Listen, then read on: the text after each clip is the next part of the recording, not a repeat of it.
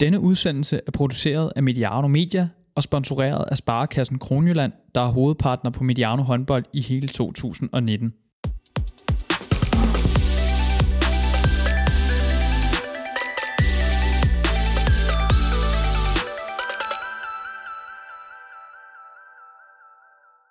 Vi fik en øh, sidste spillerunde i Herreligaen med hektiske slutfaser og en øh, omdiskuteret angrebsfejl. Vi har fundet øh, fire semifinalister, og så øh, ved vi, at den danske herre- og dameliga bliver øh, prøveklud for et challenge-system til den kommende sæson. Lad os være ærlige. Vi har, vi har en del, vi skal have snakket om i dagens udsendelse, så lad os da bare komme i gang. Mit navn er Emil Halkjær. Velkommen til, og tak fordi du lytter med. Der er blevet plads til genvalg her i, i studiet. Ved mikrofonerne sidder nemlig Jesper Fredin, cheftræner for Højs øh, første divisions herre, som jeg troede, jeg skulle gøre rigtig glad i dag ved at tage en Faxe Kondi Booster med hele vejen fra Aarhus. Men det var sådan forkert, jeg havde fået med igen i dag, Jesper. Ja, det, det gik ikke så godt den her gang igen. Øh, du tog en med med sukker. Det, det, er jeg ikke, det er jeg ikke så glad for. Sidste gang, øh, du havde en med, der var det hyldeblomst. Det er jo helt forfærdeligt. Så øh, vi prøver igen næste gang. Ja, ja, tredje gang er lykkens gang. Jeg, jeg tænkte ellers, at tanken må også til efterhånden. Gør Jamen, jeg, jeg havde jo egentlig forberedt mig lidt, så jeg havde faktisk taget en reserve ind øh, jeg tænkte, du ikke kunne løse opgaven. Så det er, det er ret godt Jeg har jo med. set, du har fået syet sådan en, et rum i din taske, sådan et, øh, et, et safety kit, booster kit, du har over i hjørnet, så du altid har plads til en booster i tasken. Ja, og jeg overvejer lidt, om jeg skal have sådan en med en lille tut øh, på, så kan man bare fylde ned i tasken, og så, øh, så kan man bare hælde ud. Sådan der. Og hvis I kan høre, der er en, der sidder og griner her øh, ved siden af, så er det fordi øh, Oliver Jørgensen, han er her også stadigvæk ungdomstræner i TMS Ringsted, der husker jeg det, talenttræner i HØ under DHF, og som er blevet bespist rigtig godt her inden udsendelsen med, med smørbrød over for Vibe Smørbrød. Det har været lækkert, Emil, og det skal du øh, have mange tak for. Jeg er mæt og tilfreds. Du nået op på tre stykker. Det gjorde jeg. Øh, det var også fordi, der var en, øh, en fyr ved siden af, der, der, der ikke havde lyst til at spise noget øh, fridin, så tænkte jeg, så må jeg da hellere spise hans stykker. Det behøver vi ikke at grave for meget i det der, for hvorfor du ikke har nogen appetit i dag, vel? Ej, det kan være, man kan høre det i løbet af udsendelsen, at maven den rumler lidt, øh, lidt sjovt, men øh, Så, det så godt ud. Ja, øh, det kan være, at du laver en omvendt gren, simpelthen stormer ud af studiet øh, undervejs, og det må vi selvfølgelig lige undskylde på forhånd. Øh, men velkommen til humøret. Er det i top, Oliver? Ja, det synes jeg. Solen skinner, og det er dejligt. Jeg siger, humøret kunne vel heller ikke blive meget værre end sidst, Jesper. Der var det helt, øh, helt Nej, der var, der var vi nede i kulkælderen, øh, så væsentlig optur på i dag. Jeg havde ellers regnet med, at, øh, at nu skulle det være og rigtig booster og det hele. Øh, så lidt noget juks også til at starte med, men, men trods alt bedre end, end sidst. Jeg overvejede faktisk efter sidste udsendelse, om vi skulle finde noget gruppeterapi eller et eller andet, for ligesom at finde en eller anden dynamik, fordi jeg kunne virkelig mærke, at den sad, den sad dybt i mig, Oliver, den udsendelse der. Jamen, jeg måtte jo også lige skrive til, fordi at, øh, det bliver med rundsav i dag, øh, for jeg gik ud fra, at det, der skulle virkelig, der skulle virkelig øh, lige hives op i os efter turen sidst, men øh, det virker som om hun er fint.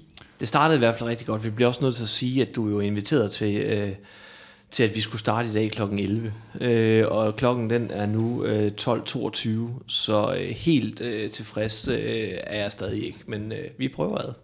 Vi blev øh, udfordret af Mediano Preview. To, øh, to nørder, der øh, kan snakke endnu længere, end vi kan. Og øh, når de først går i gang, så, øh, ja, så er studiet i hvert fald booket lige de kommende timer. Øh, ellers noget nyt, Jesper, for din anden dam siden øh, sidst? Nej, ikke, øh, ikke sådan rigtigt. Vi øh, arbejder jo stadigvæk i dagligdagen øh, med, med, vores, øh, med vores fysiske træning, for at bygge lidt på det, og for at holde os lidt ved lige øh, i hallen. Øh, som noget nyt, så øh, havde vi lidt opvarmning med noget Ultimate øh, her for nylig, og der vil jeg lige sige, at jeg selv øh, brillerede med, jeg tror vi var på en fem assist, eller sådan noget. Øh, så, øh, så det var sjovt. Jeg ved også, at der er andre trænere, der tidligere har prøvet med sådan lidt alternativ sportsgren, end du kender godt. Øh, Nikolaj Krikau har vist forsøgt sig med noget curling på et tidspunkt, har jeg hørt i Skanderborg også. Er det ikke rigtigt? Det, øh, det må du have svar skyldig fra. Det, det er jeg faktisk ikke klar over, men øh, jeg gad godt se øh, Krikau i en køling-situation. Jeg tror umiddelbart ikke lige, det er hans øh, sportsgren. Oliver, øh, du er rykket til TMS. Hvad med den seneste uges tid, hvor du ikke længere er i TK? Har det været fint? Ja, det har været lidt, øh, lidt spøjst, øh, og skulle, øh, skulle vende sig til, til nye omstændigheder og nye drenge og et nyt øh, trænerteam, men det har, været, det har været sjovt, og det var spændende. Fedt. Mm. Som, jeg, som jeg sagde, så har vi fundet vores øh, fire semifinalister. Aalborg møder BSV, GOG skal op mod øh, Skjern. Og øh, overordnet set, så må vi jo bare konkludere, at øh, vi fik vel et eller andet sted de fire semifinalister, som de fleste havde regnet med på forhånd. Øh, den spænding, Jesper, vi talte om inden slutspillet, som du ikke rigtig forventede dig så meget af, den, den var der til stede, var den ikke det? Jo, altså jeg må du rette mig, hvis jeg tager fejl, men jeg mener, jeg fik sagt noget med, at Sønderjysk øh, ikke ville få nogen point, øh, og der, der overrasker de jo så ret meget med en skadesbladet trup, og får, øh, får leveret fint på præstationen, og får jo også en sejr hjemme mod TTH. Øh, så det, det synes jeg overrasker lidt, og åbnede, åbnede gruppen en lille smule op, og, og så, som vi også talte om, og så, øh, så var Skanderborg jo den her øh, dark horse, og det synes jeg da i den grad, de fik øh, levet op til. Øh, med mindst mulig marken øh, blev det ikke dem. Nu har vi jo, altså, som vi, som vi sagde der, at ind på forhånd, der var der måske fire hold, man havde udråbt til Oliver, som det var de klare favoritter. Men vi skal alligevel hen i, i sidste runde, og også i de sidste sekunder, før de sidste billetter bliver booket til de her semifinaler. Er det også et udtryk for, at de her forhåndsfavoritter måske har været lidt svingende i slutspillet? Ja, det synes jeg godt, man kan snakke om. Først og fremmest øh, må vi jo som håndboldelskere glæde os over, at øh, der er spænding øh, hele vejen øh, til sidste runde. Det kunne godt være forløbet anderledes. Men ja, jeg synes, at, jeg synes, der er nogle af de hold, som vi havde regnet med, skulle pike nu, og som skulle ramme det topniveau, der skal til, for øh, at det også kan blive til medaljer på sigt, har vaklet en lille smule i løbet af det her slutspil. Er du enig, Jesper? Har der været lidt vaklen for nogle af de der hold, vi ellers har, har tænkt, de var stabile og rolige? Ja, men det synes jeg. Det synes jeg faktisk, der har været i højere grad, og det er der jo forskellige årsager til. Øh, øh, nu har vi jo rost Aalborg rigtig meget i sæsonens løb for at være, være rolige og, øh, og have styr på tingene og få afviklet kampen rigtig godt. Og der er sgu kommet lidt, lidt risser i lakken der, og, øh, og jeg synes øh, her øh, mod slut, altså så vi en skærnkamp, hvor, øh, hvor skærn jo øh, udklasserede dem i min optik, øh, på, øh, på dagen i hvert fald. Og, øh, og der, øh, ja, der rendte de jo så ind i yderligere skader, øh, som, som jo særligt går ud over defensiven. Øh, så øh, i forhold til den her indflyvningshøjde øh, til semifinalen, som der blev talt om, der flyver Aalborg ikke så højt, som jeg havde dem til tidligere, øh, langt fra. Så er der Skjern, øh, som jo øh, spiller fantastisk øh, mod øh, Aalborg, og man kan se, okay, nu er de fandme ved at være der. Øh, og øh, egentlig ikke så overraskende, øh, tænker man, når man tænker Skjern, at de rammer ind... Øh, øh, på nuværende tidspunkt stor rutine, stor kvalitet. Øh, men så øh, spiller de jo en jammerlig kamp mod TTH Holstebro. Øh, og så tænker man, hvorfor, hvor han kom det fra? Altså, øh, det, det var meget overraskende for mig. Hvor så til sidst på en billig baggrund jo øh, vinder kæmpestort over Sønderjyske, som jo ikke havde noget som helst at, at, at spille for længere. Batterierne var, var sluppet op, sagde øh, Kasper Christensen selv. Ikke? Så det har også været sådan lidt, øh, og så har vi jo, øh, så har vi jo GOG, som, som vi ikke ved så meget om fordi at de jo har valgt at, at spare lidt spillere for at have dem klar til semifinalen. Øh, og i flere kampe ikke har haft det helt store spil for os, så hvor, hvor er de henne af, det ved vi jo ikke helt endnu. Øh, og BSV, der, øh, der i den grad ser slidt ud i min optik. Og nu, øh, nu kom du lige øh, sådan paletten rundt her. Du nævner Aalborg som det første, og det er egentlig også dem, jeg tænkte, vi skulle tale om til at starte med, øh, Oliver. Fordi det er jo også noget af det, som Jesper nævner her. Noget af det, vi har talt om, når vi har talt øh, Aalborg. Det har været ro, det har været stabilitet, altså gennem hele grundspillet, og også starten af slutspillet. Øh, har de været udfordret på lige netop de to parametre? Ja, det synes jeg godt, man kan argumentere for. Øh, jeg havde ikke regnet med, at de skulle tabe halvdelen af kampene øh, i den her slutspilspulje. Øhm, man kan så sige, øh, de har jo så været øh, så heldige, at øh, det har de andre hold også. Øh, så de har alligevel fået den her første plads, som man havde forventet, de skulle have i den her. Men jeg synes, der har været nogle ting i deres spil, der, der har peget lidt hen af, at de har været presset mere på deres rutine og deres stabilitet, end de var i løbet af grundspillet. Og hvad bunder den her, Jesper, altså den her, jeg ved ikke, hvad, hvad vi skal kalde det, at øh, knap så gode spil måske? Altså hvad, hvad bunder det i? Hvad har de været udfordret på, synes du? Jamen, jeg synes egentlig øh, særligt øh, fraværet af René Antonsen betyder rigtig meget, og det viser også, øh, hvorfor at, øh, at han skulle være med på mit øh, MUP-hold. Øh, fordi at han betyder bare øh, helt sindssygt meget for, øh, for Aalborg øh, defensiven. Øh, og øh, så sammenholdt med, at øh, Savstrup jo også bliver skadet, øh, jeg tror det var i skærnkampen, så, øh, så, så ser det sådan lidt udfordrende ud i min optik på, øh, på, på defensiven i, i Aalborg. Det er som om, at det blev taget sådan en lille smule mere op på offensiven. Øh, Omar øh, synes jeg øh, jo er en fantastisk håndboldspiller, men, men begyndte også at være lidt svingende i sine præstationer. Ellebæk, som skulle løfte en stor, stor arv, kan jo også øh, på rigtig højt niveau, men, men har også sin udfald i nogle kampe. Øh, Øh, så jeg synes egentlig der, så, så en lille ting, jeg sådan blev mærke i, det var, at, øh, at Janus Marsson, han starter inde imod, øh, imod Skjern, tror jeg det var. Øh, og det, det overrasker mig lidt, fordi jeg synes egentlig, at, at det har fungeret rigtig godt med, øh, med Henrik som starter. øh, inden som, øh, som playmaker, så Tobias på, på venstre bak. Og så har det givet rigtig meget, at øh, Janus han så er kommet ind, øh, kommet ind med et øh, stort drive i, øh, i kampen og kan, kan komme med noget ekstra. Det oplevede jeg, at det gav en lille smule bagslag.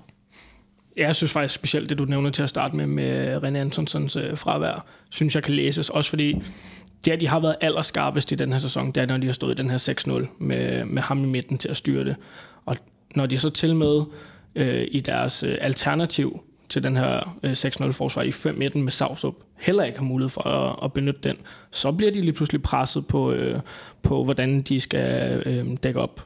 Og det synes jeg, man har kunnet aflæse. Fredin han nævner risser i lakken, Oliver. Øh, panderynker, er det også noget, der er hos, øh, hos Stefan Madsen og Arne Adlersen, når man sådan kigger ind i en, en semifinalserie mod BSV, som nordjyderne jo altså, tidligere sæson har haft deres hyr med? Altså uanset hvad, når du træder ind i en semifinal, så er du klar. Og det, det skal de nok også være. Men det er klart, når man træder ind i den med, med tre nederlag i de sidste fire, øh, og med de skader, som de trods alt har fået, så vil jeg have en smule panderynker, hvis jeg var Stefan Madsen. Jesper, hvis du var Aalborg-træner, havde du så også øh, Ah, været sådan lidt... Øh, den er svær, eller det, det er ikke det udgangspunkt, vi har håbet på, og formkurven har måske ikke peget den retning, som den burde på nuværende tidspunkt. Øh, det kan man godt sige. Øh, og det vil selvfølgelig give lidt, når det er, at man har været så stabil i så lang tid, og så der lige har været lidt øh, her i slutfasen, og særligt omkring skaderne, øh, tror jeg godt kan kaste lidt panderynker af sig. Men igen, det har de alle sammen. Altså, jeg kan, ikke, øh, jeg kan ikke lige helt se det hold, som ikke har panderynker i forbindelse med, øh, med, med semifinalerne, fordi at øh, det har, som vi lige har snakket om, været en lille smule svingende. Øh, Goglejren, øh, Kirkeløkke, hvor står han henne af? Lasse Møller, hvor står han henne af, som er nogle af de profiler, der skal ramme, ikke? Øh, Aalborg med skaderne, BSV så slidt ud. Altså, jeg tror, de alle sammen går ind med, med, med, med ikke deres direkte bekymringer, men, men, men jeg tror ikke, at de føler sig helt sikre, nogen af dem. Og det går jo også tilbage til det, som, som vi indledte med at tale om, det her med, at det har måske været et billede af et slutspil, hvor de her forhåndsfavoritter ikke har i den sådan grad, man havde forventet, Oliver indfriet den her forhåndsfavorithed, eller hvad man siger. Altså, de har ikke været så suveræne, som man havde tænkt, de skulle være. Nej, det har de ikke. Og altså, vi har jo set Sønderjyske få sejre. Aarhus øh, fik brudt forbandelsen. Øhm, Skanderborg har jo bidt skære med, med, med både BSV og GOG. Øh, så nej, det har de ikke. De har ikke været lige så overbevisende, som man måske kunne have forventet. Men her er det vigtigt også lige at have med, at GOG har vundet de kampe, de skulle vinde. Altså det, det, bliver vi nødt til, at, det bliver vi nødt til at sige. Fordi at øh, der er blevet skruet lidt ned øh, nogle steder øh, af, hvad jeg kan se, øh, efter de blev, øh, blev sikret. Og øh, der fik jeg også nævnt lidt om, at øh, GOG var et hold, der bare skulle køre derud af, øh, for at, at være der, hvor de skulle være.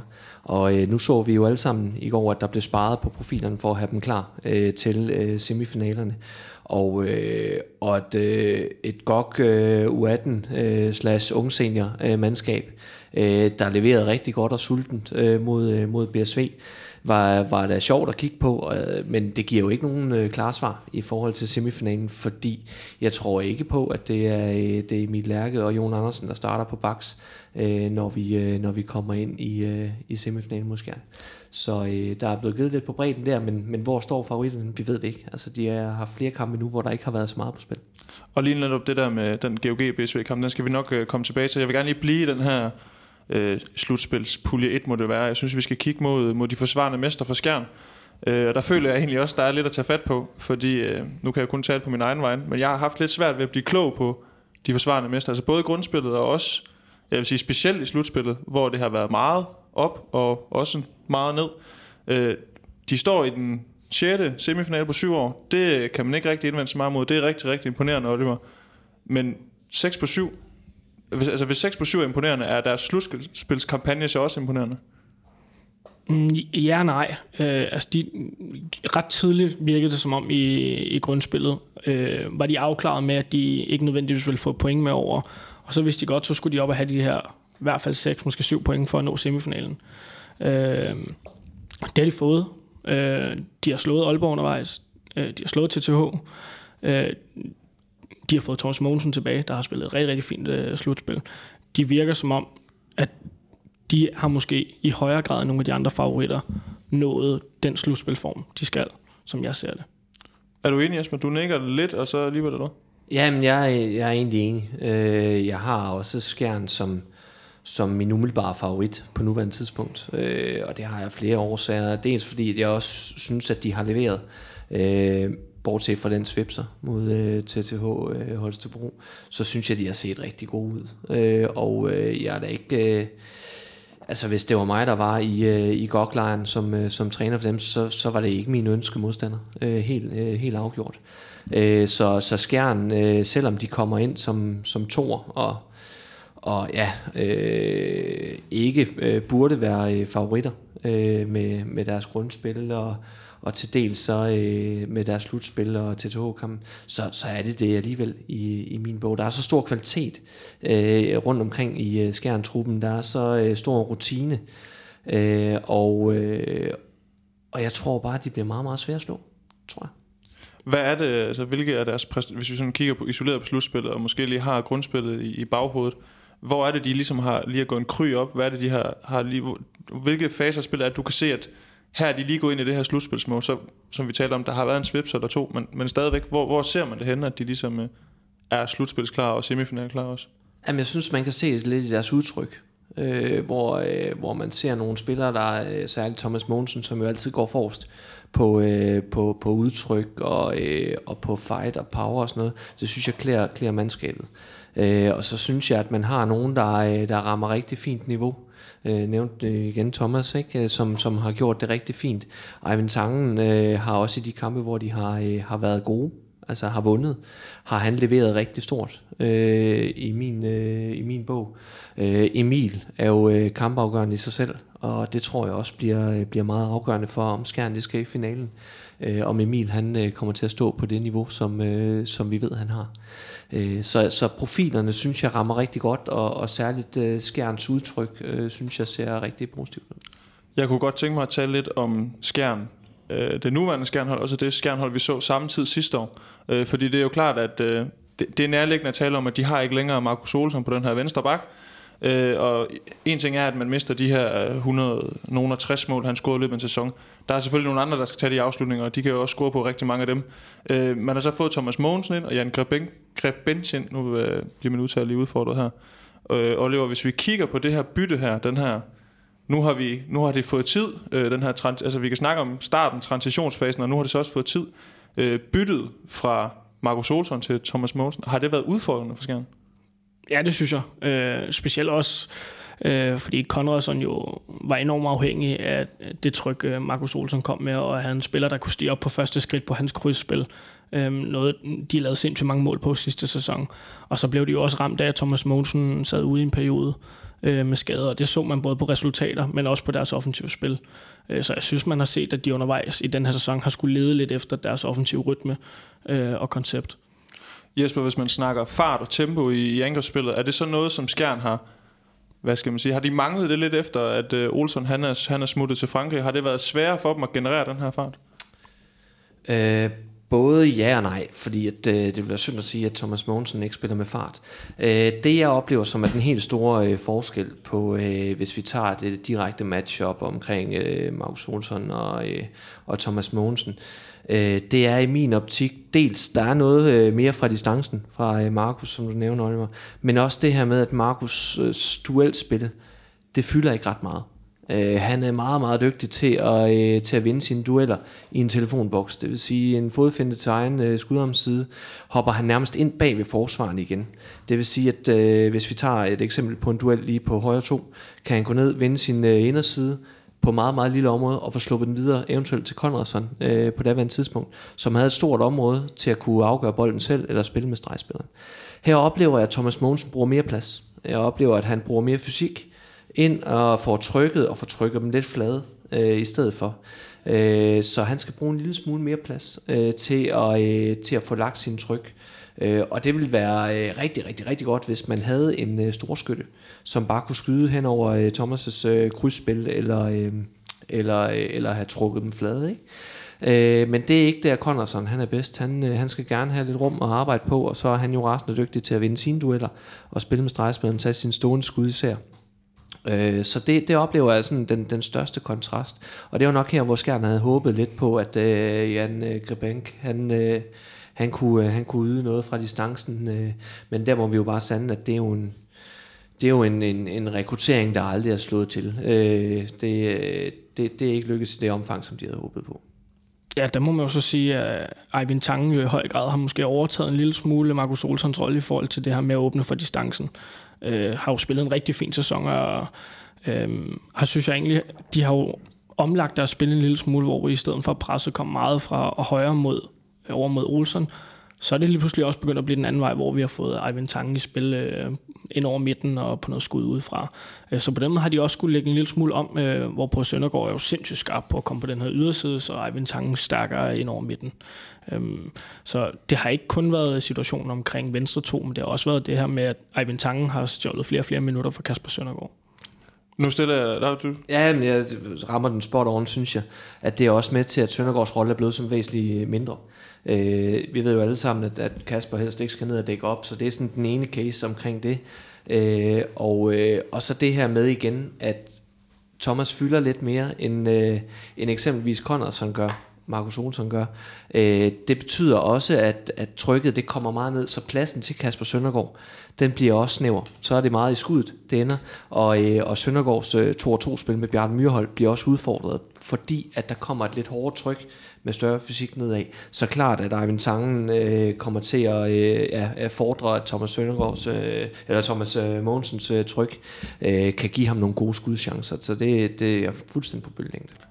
Det ville selvfølgelig være mærkeligt, hvis at en spiller som Jesper Connorsen ikke lige skulle vende sig til at spille med en Thomas Mogensen kontra en Markus Olsson, øh, Oliver.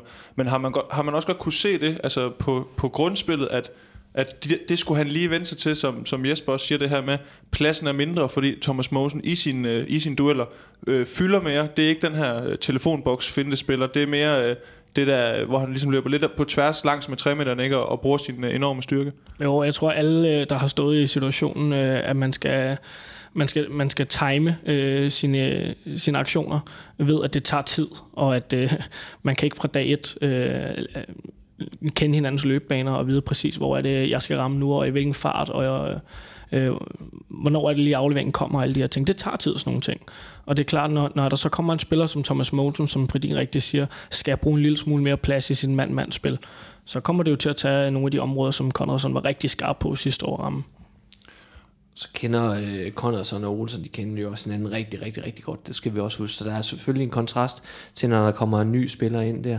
Og jeg oplever faktisk, at øh, hvis vi skal være lidt fræk, øh, og så sige, at med Thomas Mogensens tilgang øh, til skæren, jamen, så blev Jesper Conradson en lille smule umyndiggjort. Øh, fra hvor han styrede øh, alt, øh, hvad der skete i øh, Skjern offensiven øh, sidste sæson, og, og gjorde det rigtig, rigtig godt i den rolle der, jamen så er der kommet en ind, som også styrer tingene, og som spiller på en lidt anden måde, end det de har været vant til. Og det har øh, i store dele af sæsonen ikke været godt for, for Jesper Connorsen og sit, sit eget spil. Øh, det, øh, det er en lille smule umyndigt gjort, det synes jeg faktisk øh, godt, man kan sige. Jeg tror så meget på, at han kommer her i, i finalekampene, øh, semifinalekampene.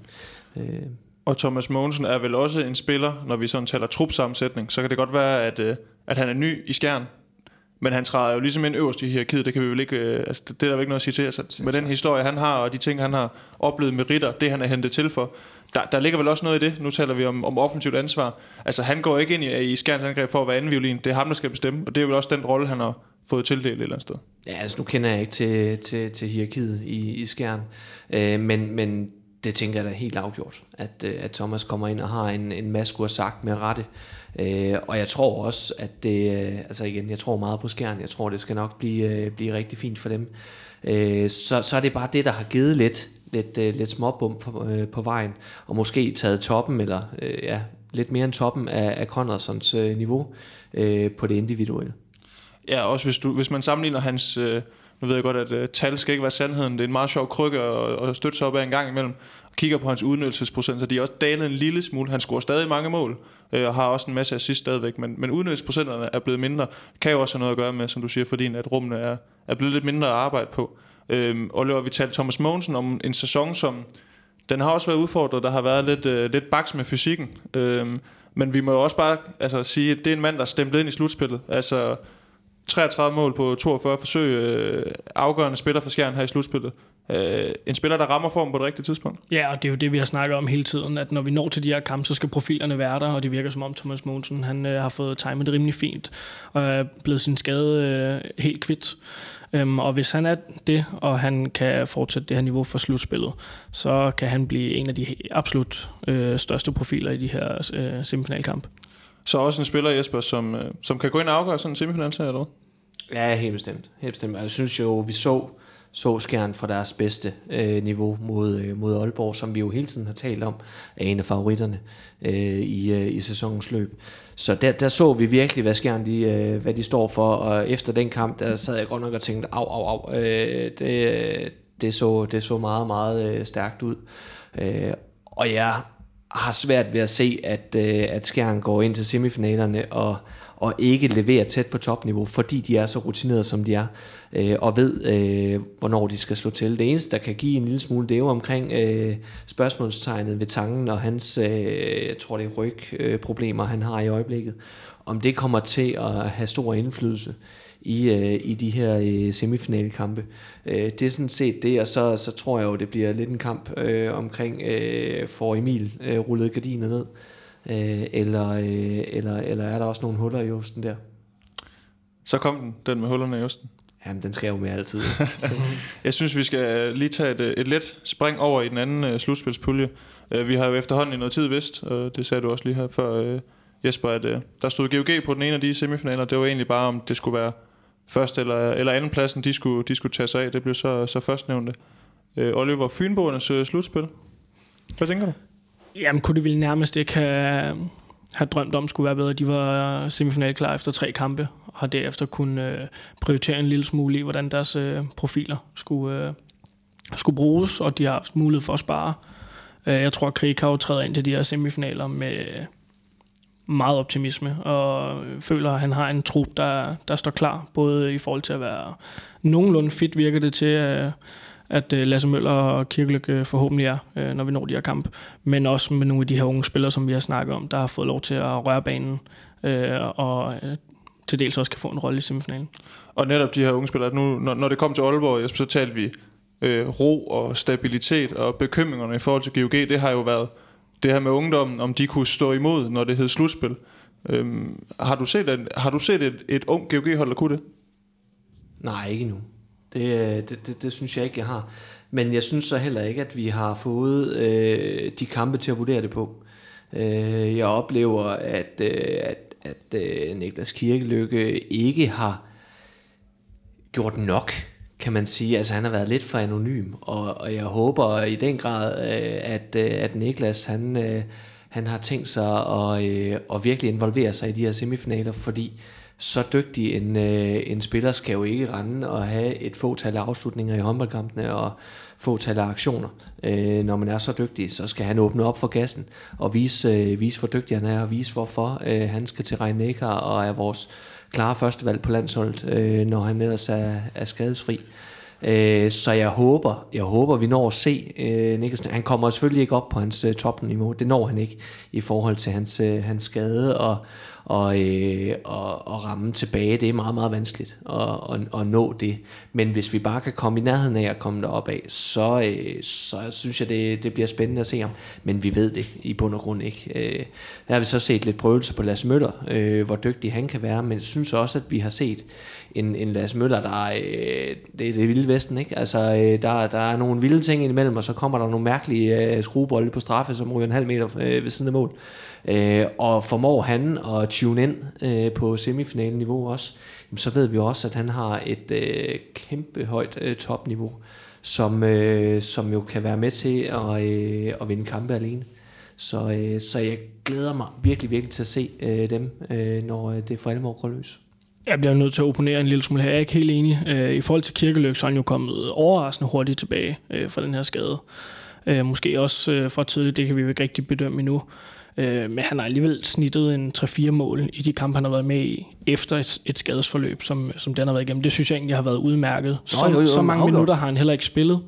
Og i forhold til de andre unge spillere, så synes jeg, man har set i flere kampene, at Mathias Gissel har kommet ind og fået en, en fin rolle. Jon har kommet ind og fået en fin rolle. Øhm, Frederik Bo og, og Sislak øh, har jo også været inde og, og spille nogle okay kampe. Sislak i hvert fald i går.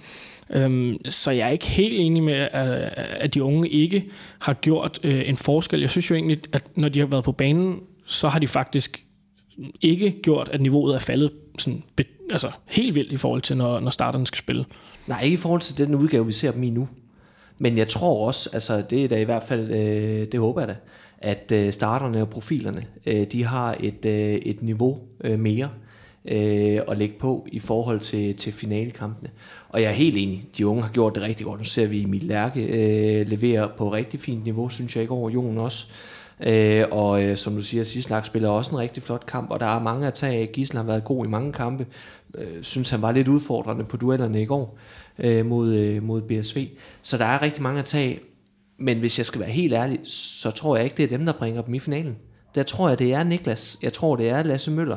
Øh, Pujol øh, så i øvrigt også øh, bedre ud i går, synes jeg, øh, end, end vi har set længe. Øh, og det er lidt sjovt i forhold til, at nu havde nogle, nogle rigtig unge baks, han skulle sætte i scenen. Øh, men der synes jeg også, der var en, en bedre udgave af, af ham. Der tror jeg bare, at det er profilerne, der skræmmer. Og jo, det, øh, Niklas er kommet hurtigt tilbage. Det er jeg enig i. Øh, men jeg vil også våge den påstand, at vi er langt fra hans topniveau. Altså øh, 3-4 mål i snit, det er ikke nok, hvis, øh, hvis Gok de skal i finalen. Så skal han op og, øh, og have væsentligt flere aktioner, end, end det han har vist tidligere. Øh, fordi ellers så, øh, er, så skal han for dygtig. Jeg kan fornemme, at, det, som I også siger, at vi, vi ved ikke, sådan, det er svært at spå for meget, men kan vi, kan vi sige noget, Oliver, om, Oliver, om hvor, eller er vi blevet klogere på, hvor afhængig GOG er af Lasse Møller og Niklas Kirkelykke, når vi taler om, som Fredin siger her, altså, det er en semifinal og finale, vi skal spille, det er ikke bare i går så en slutspilskampe. Jamen, jeg tror bare, de er lidt mindre afhængige af dem, end hvad Fredin vil gøre, og jeg tror også mange andre øh, vil. For jeg synes jo faktisk, at når man skifter Emil Lærke ind, når man skifter Jon ind, mm, så synes jeg faktisk ikke, at de falder igennem. Altså det, og det er heller ikke det, du siger, Fredin, overhovedet. Men selvom det er en semifinal, så synes jeg bare, at de har vist, de kan godt være med mod topholdene, og de kan også godt være med mod, når det gælder. Øh, så når de andre hold skifter til anden kæden, og det, der kommer nogle noget mere rutinerede spillere ind, end hvad det er, GOG sætter ind, jamen så synes jeg faktisk ikke, at deres ankæde er altså væsentligt ringere end, end de andre tophold. Så jeg tror sagtens, de kan, de kan være med. Jamen, jeg er helt, helt enig i, at de har bestemt et, øh, et, et højt niveau, og, og vil også levere fra bænken. Altså det vil de. Øh, Emil Lærke tænker jeg især øh, faktisk kan få en, en rigtig fin rolle mod Skjern, fordi at de dækker det her lidt klassiske 6-0 forsvar, hvor han jo kan åbne banen op fra store distancer og så godt skyden ud. Så jeg tror i den grad på, at, at, at Gok er godt stillet med, at i gåsøjne øh, spiller øh, 9, 10, 11, og hvis vi tager kampen med i går, så var der jo helt fra 16, 17, 18 med også, ikke? At, øh, at de har fået de her minutter og fået de her gode oplevelser. Jeg tror, de havde en ganske fin oplevelse i går, og følte sig jo en lille smule snydt øh, over, at de i hvert fald ikke fik et point. Øhm, så, så jeg er helt enig i, at, at bredden, den er også god. Den er også god. Øh, og det er ikke fordi, at de ikke får en rolle. Jeg tror også, de får en rolle. Det skal de næsten have. Øhm, men jeg tror bare, at hvis de skal vinde, så er det ikke fordi, at Emil Lærke kommer ind og er rigtig god fra bænken. Så er det fordi, at Lasse Møller leverer på topniveau. At det så er med i puljen, at, at Lærke kan komme ind med nogle gode minutter, åbne godt op fra distancen, det er helt klart med til at bidrage. Helt klart. Og i stor stil. Men hvis ikke Lasse er god, hvis ikke Niklas er god, så tror jeg, det bliver svært. Selvfølgelig gør det det. Altså profilen skal ramme, det er også det, vi snakker om. Der, hvor jeg ser godt, de kan blive udfordret, det bliver defensivt. Øhm, både på, når nogle af de her spillere, de skal hjem og stå, øhm, men også på målmandsposten. Mm. Øhm, har øh, Frank Mikkelsen øh, niveauet til at matche Emil Nielsen, eller Aalborg-keeperne, eller hvad der nu ellers er med. Ja, men alle semifinalerne, det er jo tv-kampe, skal vi huske. Ja, det er selvfølgelig rigtigt, og øh, der kan TMS jo så ære over, at øh, der ikke er tv i første division næste år. Det er en anden historie. Men øh, der tror jeg godt, de kan blive udfordret. Jeg er ikke sikker på, at de kan ramme det samme niveau, som, øh, som øh, Skjerns keeper kan i den anden ende, og det tror jeg kan blive afgørende. Det kan det godt. Jeg er så ret overbevist om, det er Ole, der kommer til at starte, og, og ikke, øh, ikke Frank. Øhm, og så kan Frank måske komme ind og lave en Frank. Det, det kan være. Det, det, det vil tiden jo vise. Men, men helt afgjort, så bliver det jo, hvis jeg skal være lidt fræk, øh, godt keeperne mod Emil.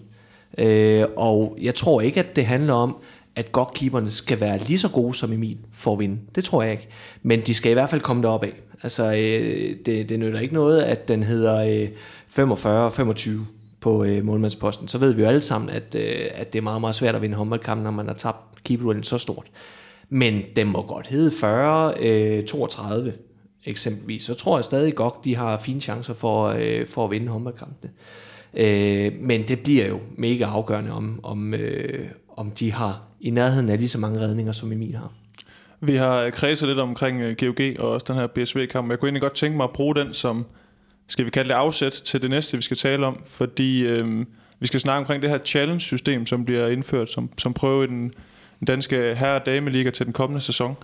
Øh, og vi, øh, ja, nu tager vi lige snakken om selve systemet, og så kan, synes jeg, vi kan vende tilbage til en bestemt episode fra for onsdag aften, som ja, der kunne måske godt have været brugt en challenge club, vil, øh, vil en af trænerne måske tænke.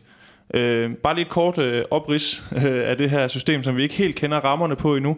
Øh, sådan øh, 100% håndgri, eller sådan, det er ikke lagt fast helt endnu, men øh, det bliver et øh, system, der bliver tilgængeligt under, under tv-kampe, øh, og så er jo ligesom en, en udvidelse af det her eksisterende videoproof-system. Øh, og øh, trænerne har ligesom en challenge per, per kamp, øh, hvor de kan kræve at få dommeren til at se noget video på en situation. Øh, man har de her tre timeouts i løbet af en kamp. Bruger man en challenge, så får man frataget en timeout. Øhm, og har man brugt alle sine tre timeouts, så kan man selvfølgelig ikke tage en challenge. Det giver sig selv. Øhm, og så øhm, kan man sige, at, at, at den her challenge, den skal tages umiddelbart efter situationen, står der så skrevet. Øhm, og så skal vi selvfølgelig også lige have defineret, hvornår er umiddelbart efter situationen. Der er en masse visser i det her, det er ikke blevet sådan helt ridset op endnu, øh, men jeg synes godt, vi kan tage snakken alligevel. Øh, får man så ikke medhold i sin challenge, mens at modstanderholdet har en oplagt målchance, så bliver træneren diskvalificeret øh, og indberettet øh, til en mulig karantæne, og så får modstanderholdet så et straffekast.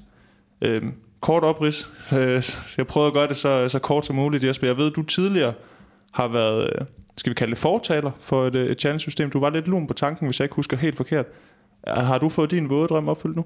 Nej, det har jeg ikke. Øh, jeg er klart for et challenge-system.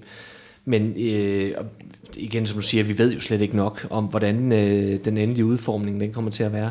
Men jeg bliver lidt, øh, lidt bekymret, når jeg sådan ser den første, øh, første udmelding af, øh, hvordan det skal foregå.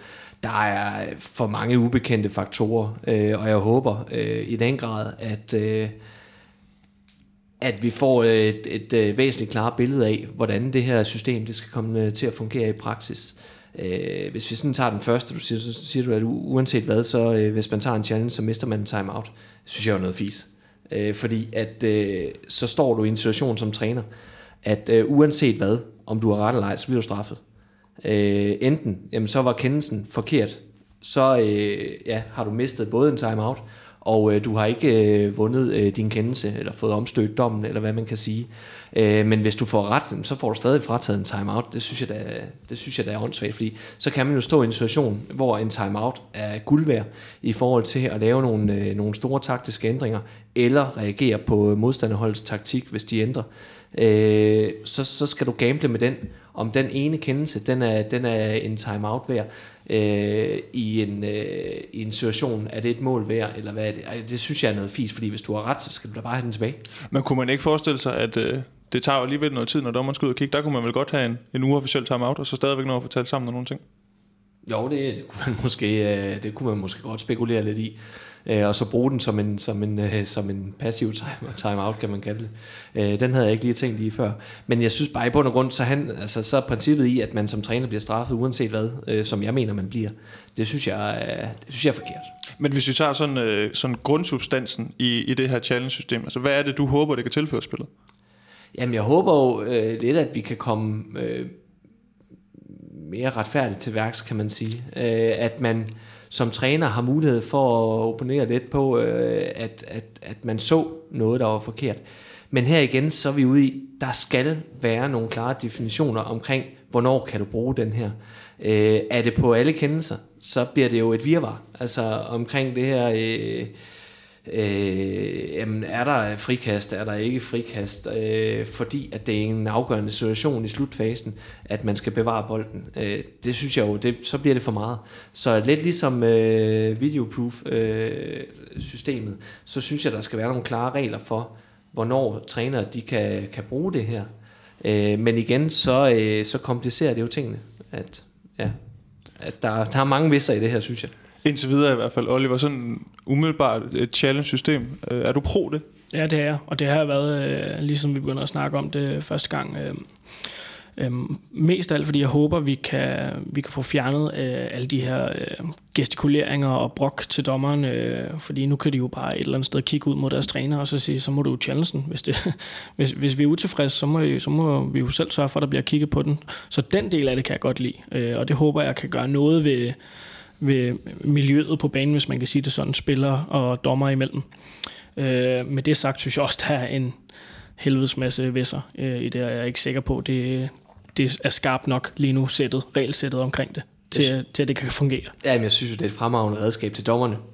At uanset hvad der bliver brugt, så tage en challenge. Altså, det, det, det, må, det må være en dejlig øh, replik øh, at få for, for, for dommerne, hvis man er meget uenig, så, så må jeg tage en challenge. Jo. Jeg forstår så heller ikke uh, helt uh, det, du også nævner, din med, at uh, man, uh, man skal miste sin timeout på det. Um, vi ser jo fra NFL, uh, hvis de tager en challenge, og de får ja, ret, så får de den tilbage igen. Um, der synes jeg også godt, man kan lave en simpel regel om, at hvis du tager en challenge, og du venter den, så beholder du din timeout. Du behøver ikke nødvendigvis for din challenge, men du beholder i det mindste din timeout. Øh, det synes jeg kunne være en simpel måde at, at belønne det og få ret i din øh, challenge også. Men også det igen, altså, at man så mister sin challenge, hvis man har, hvis man har ret, så er det jo kun én øh, dom i kampen, som du kan få, øh, få omstødt. Og, øh, og nu har jeg jo selvfølgelig altid mine egne briller på, øh, og, og i holdets interesse, og jeg ser der mange i løbet af sådan en håndboldkamp, som jeg godt kunne have lyst til at challenge, øh, fordi at jeg mener, der er noget andet. Øh, det vil sige, at jeg kan kun få ret én gang, Altså det, det, det synes jeg da også er sådan lidt der er med på. Det skal ikke ende ud i et stort challenge øh, virvar med, at man hele tiden kan stå og, og, og trykke på knappen, hvor det bare... Øh, hver eneste gang man ser en fejlkendelse, så hver gang man får ret, så får man lov igen. Øh, men, men jeg synes jo bare, det er sådan lidt, så går der lidt taktik i, jamen, hvornår skal du egentlig bruge den her? Efter der er spillet 8 minutter, så giver det måske ikke så meget mening i forhold til, når der er 5 tilbage. Nu vil jeg bare lige, øh, nu sidder jeg nemlig lige herinde på TV2 Sport, jeg vil bare lige citere det citat fra TV2 Sport for, for Per Bertelsen, der lige forklarer, nu snakker vi omkring det her med, øh, at man mister en timeout. Han, han siger, hvis du ikke skulle betale, står der i gåsøjne for din challenge, vil den jo blive brugt hele tiden. Nu skal træner lige tænke sig om at vurdere, om situationen er stor nok til, at de vil miste en timeout på det. Jamen det er så der, hvis, hvis man så ikke får ret i sin challenge, så i NFL, så er den jo brugt. Har du den ikke mere. Øh, men hvis du har ret, så får du den tilbage. Og så igen, så, så det her med, hvis du så ikke har ret, jamen, så bliver du også charged en uh, timeout. Det synes jeg så også er fair. Altså, så, så er der jo en konsekvens af at bruge den. Men jeg synes, det er noget fis, at, uh, at man bliver, uh, bliver straffet uh, ved at få frataget en timeout, når du egentlig havde ret i din case, og du har jo også brugt din challenge, så du kan ikke bruge den, når der er 30 sekunder igen, uh, og der bliver fløjt angrebsfejl, eller 1 minut og 20, hvis det er det. Ja, der, der, der når vi til. Nu er det bare lige en anden ting, som vi også... Øh, nu, nu bliver det meget ligesom en diskussion, vi havde, da vi snakkede videoproof, fordi, øh, som jeg sagde, det, det ville jo kun være der, når der tv-kampe. Og øh, så kan det da godt være, at Oliver, der sidder nogen i Lemvi og tænker, uh, sådan en challenge-knap, det, det er ikke så mange gange i løbet af sådan en sæson, vi får lov til at trykke på den.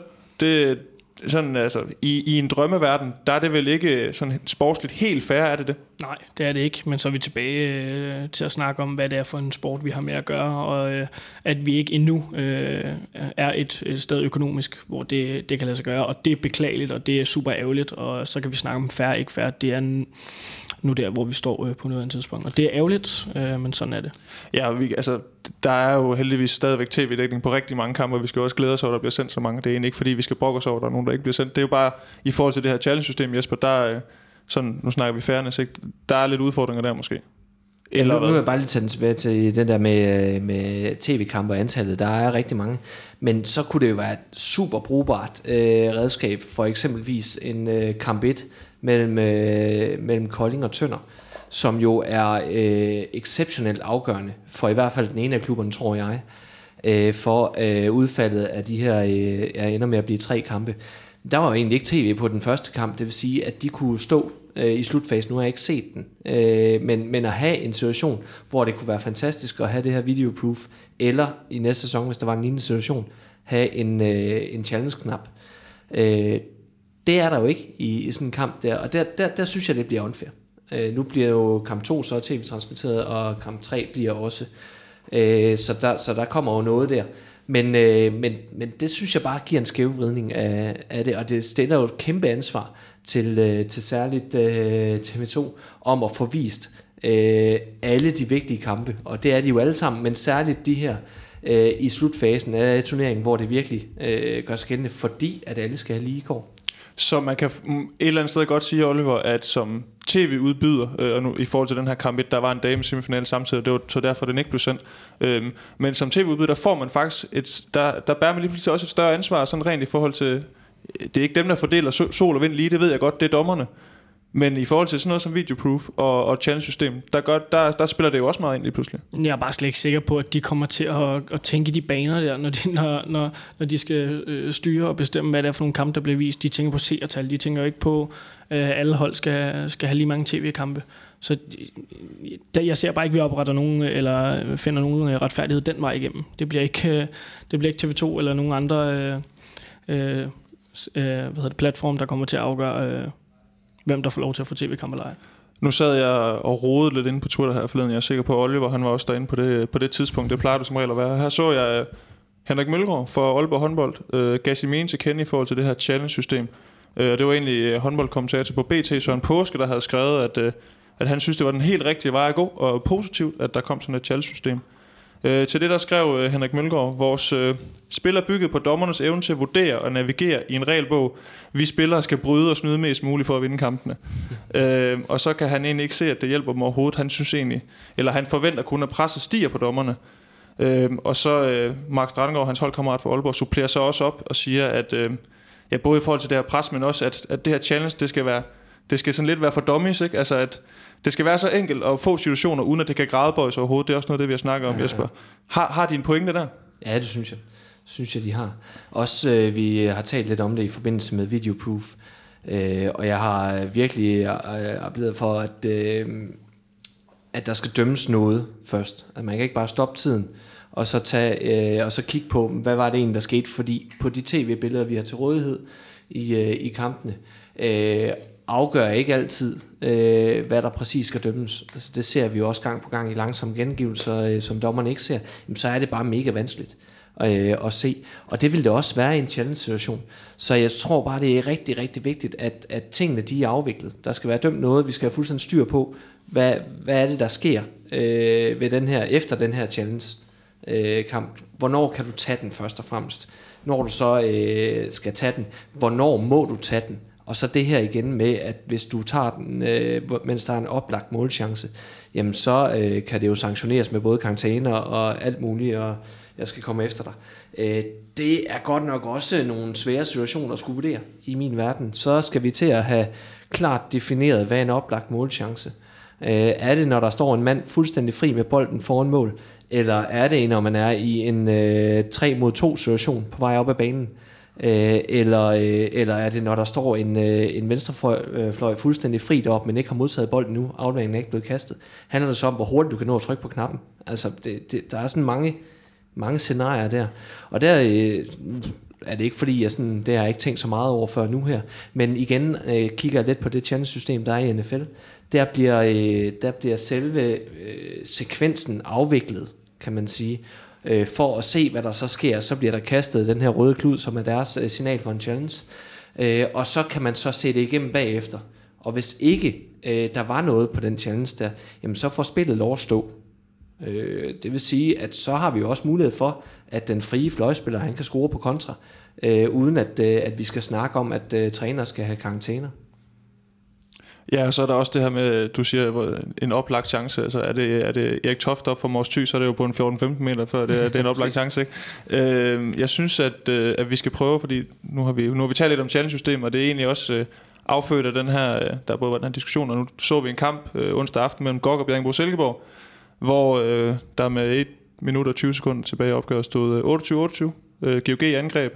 Mathias Gissel laver et, et indspil til, til Bergendal og venner mod målet, hvor Nikolaj Øres han står eller ikke står, eller han kommer i hvert fald hen, øh, og der bliver så dømt en angrebsfejl.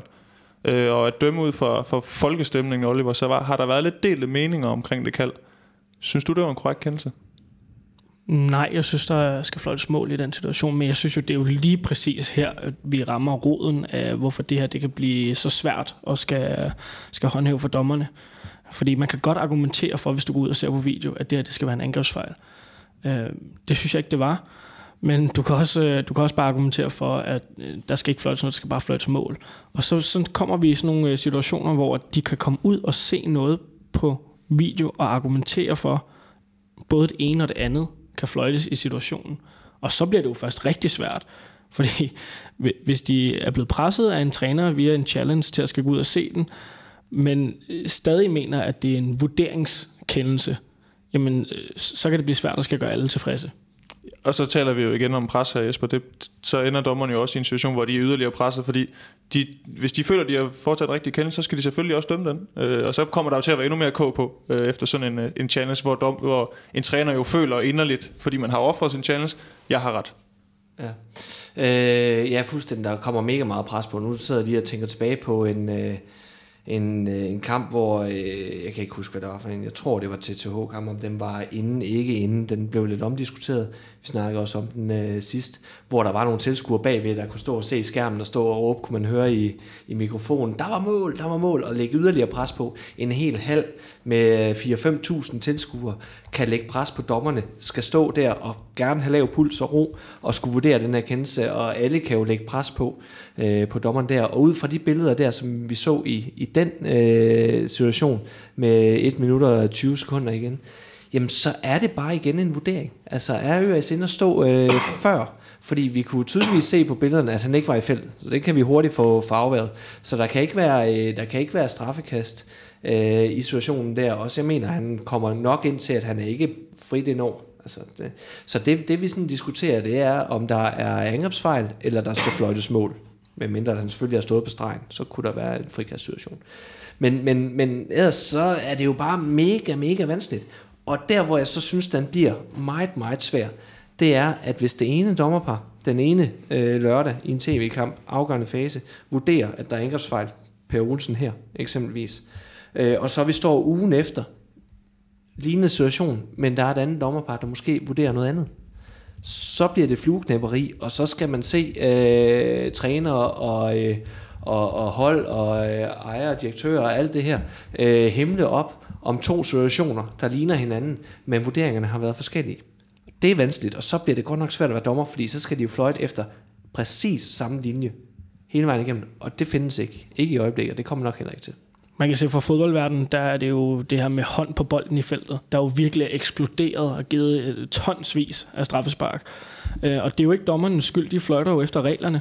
Øh, men så kan man så snakke om reglerne for, hvornår, hvornår skal det egentlig give strafspark videre. Det behøver vi ikke snakke mere om. Men jeg forestiller mig bare, at vi ser rigtig mange af de scenarier, hvor reglerne så vil blive taget helt ned til, til det mindste bogstav i regelsættet. Vi kan jo tage et mas straffekast på en fløjspiller på ydersiden, skal jo i virkeligheden ifølge reglerne stå fuldstændig stille med, hvor mange fløjspillere gør det, når de træder ind for at trække en mas på en bak på ydersiden. Det er der vel nærmest ingen, der gør. Det vil sige, det der vil blive blot angrebsfejl på 9 ud af 10 gange i en kamp, det kan godt være det helt sådan teknisk set ned til definitionen ikke skal give en angrebsfejl. Og hvordan vil de håndhæve det, når de får det her challenge-system? Øh, det, det glæder jeg mig til at se, hvordan, hvordan det kommer til at fungere. Jeg tror i hvert fald, det vil få nogle efterspil på kampene. Så det kan godt være, at det vil minimere brokken i kampene, og det vil da være fantastisk, hvis, øh, hvis det var, at man bare kunne sige, jamen, tryk på challenge-knappen, øh, så, så finder vi ud af det. Men jeg tror, det vil maksimere øh, efterspillet på kampene, særligt i de afgørende situationer, klart. Også fordi, at det kan få de her konsekvenser i forhold til karantæne og sådan nogle ting. Øhm, I forhold til lige præcis den her specifikke situation, Jesper, hvor står du så? Altså er du Tænker du, at der var en, en angrebsfejl, som der bliver dømt, eller, eller var du mere, hælder du mere til, at der, det er mål, og så den anden vej? Altså nu, jeg var, jeg var i hallen og sad i modsat ende, så øh, derfra, hvor jeg sad inde, så var jeg faktisk overbevist om, at, øh, at Øres, han trådte i feltet. Øh, det gjorde han jo ikke, kunne jeg så se. Øh, så på daværende tidspunkt var jeg overbevist om, at der skulle... Øh, der skulle være straffe eller, eller mål. Øh, nu når jeg ser den igen, så synes jeg, det er vanskeligt. Øh, hvis vi følger, øh, ja, øh, kigger lidt på igen, som Oliver øh, siger, at man skal stå stille foran, øh, Øh, det gør Nikolaj ikke. Han kommer ind fra siden og, øh, og kommer ind øh, og, og får dækket rigtig fint med kroppen. Men om det er nok til angrebsfejl? Nej, det synes jeg ikke. Også hvis vi kigger igen på linjen, hvor ofte bliver de her fløjtet på stregspilsituationer, hvor jamen Oscar jo tydeligvis læner sig lidt tilbage for at komme ind over, øh, ind over stregen og få afsluttet, så, øh, så bliver der bare næsten aldrig fløjtet nogen af de her. Så hvis den skal fløjtes, så synes jeg, at den skal være klokkeklar øh, i sådan en situation.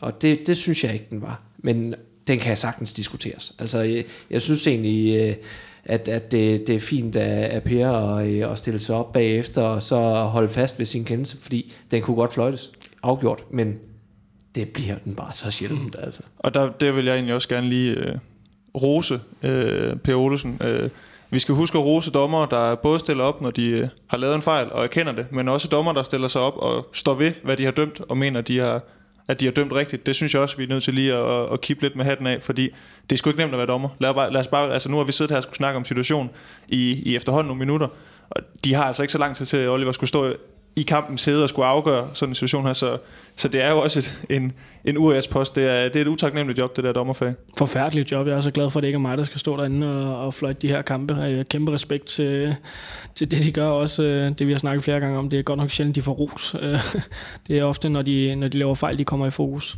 Så ja, øh, ros for det.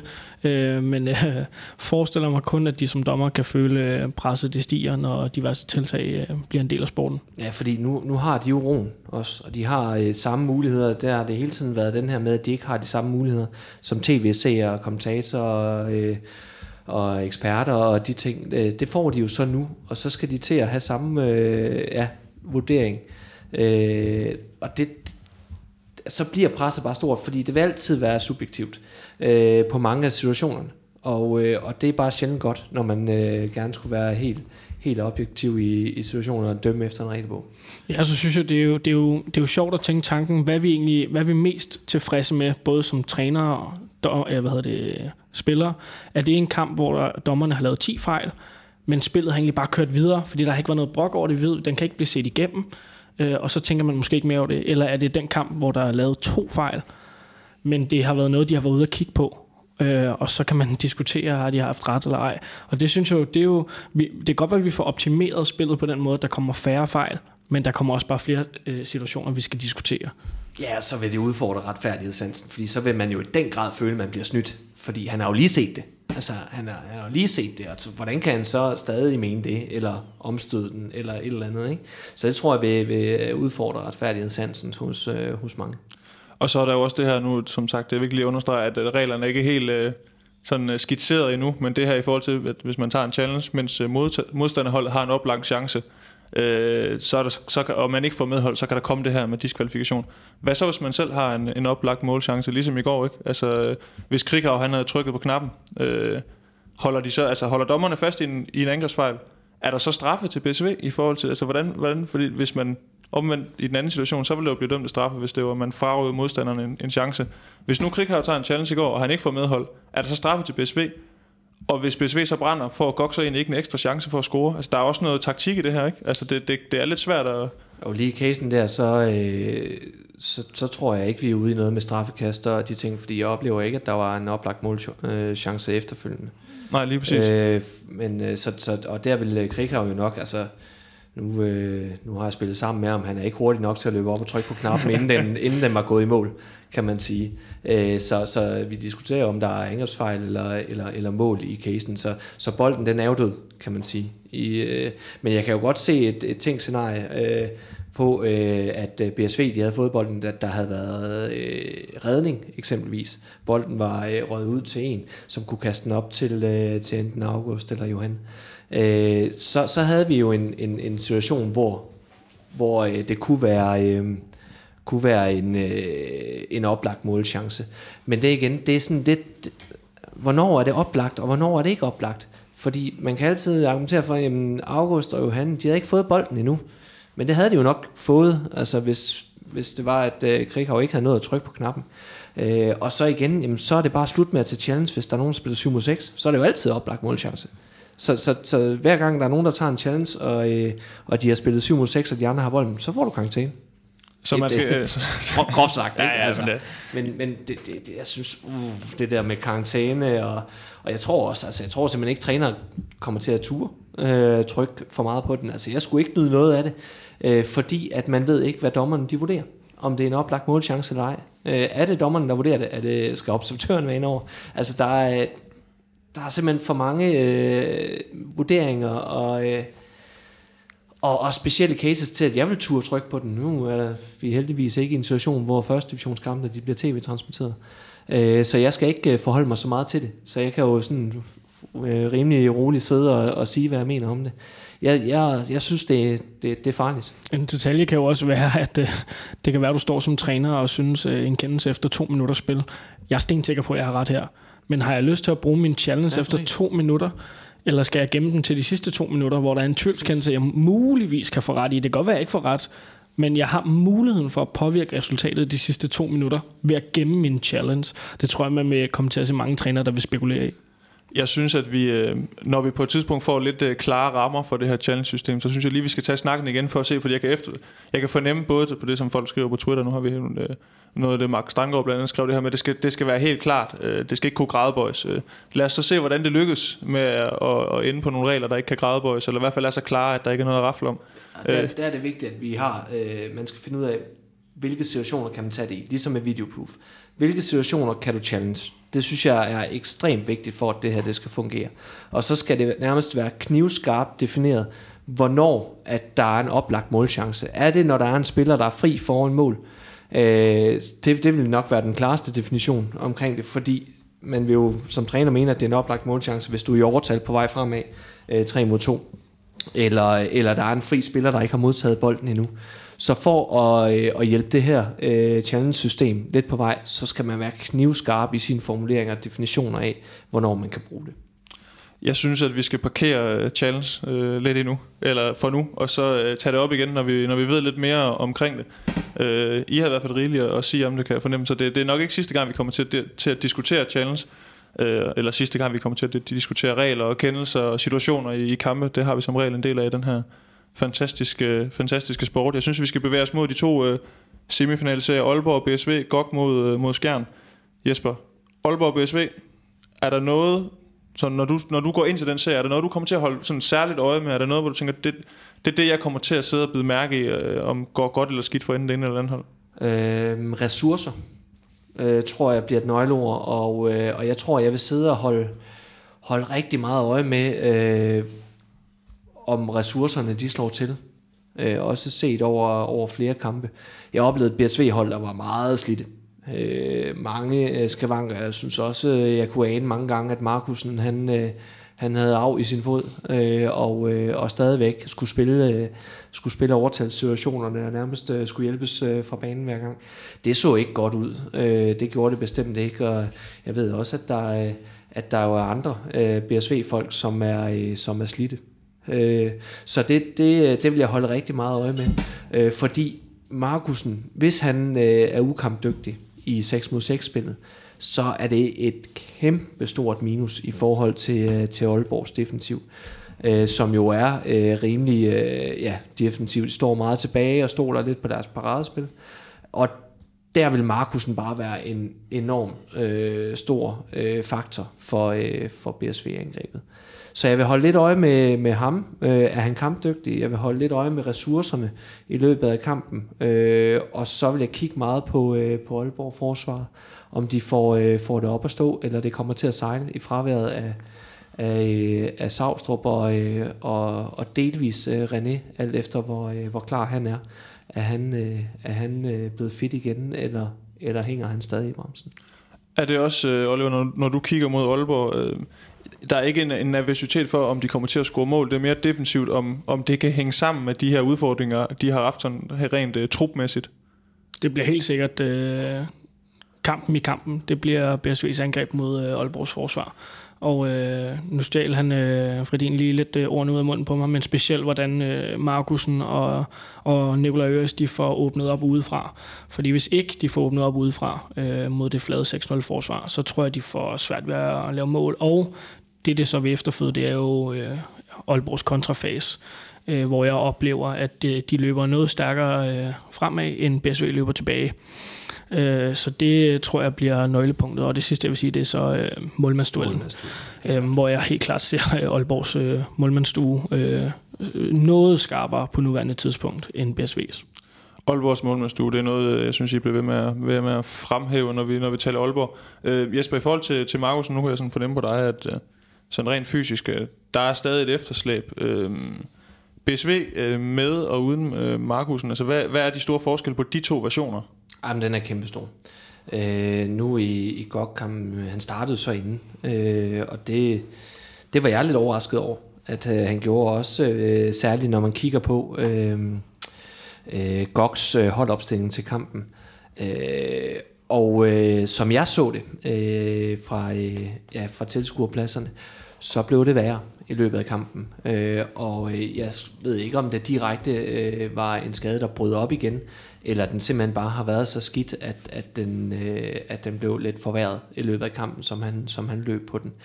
Øh, jeg havde nok ikke startet med ham inden så, øh, hvis han øh, var så i det tilret. Man kunne selvfølgelig alt, øh, aldrig gardere sig imod, at den så sprang op igen, men man kunne forsøge at minimere hans minutter. Og det kunne man gøre ved at lade ham starte ude. Men det er en kæmpe stor forskel, og er han fuldstændig ukampdygtig, så betyder det også noget for deres overtal. Øh, og deres øh, 7-6-spil, hvis de skulle ty til det. Så der, der er, altså det er mange procenter. Det er mange procenter, jeg tillægger øh, BSV, øh, hvis Markusen øh, er, øh, er med og kampdygtig øh, i forhold til, hvis han ikke var. Også netop på grund af det her forsvarsmatchup, som jeg nævnte før. Så øh, jeg håber for BSV, at han kan, at han kan være med og bidrage.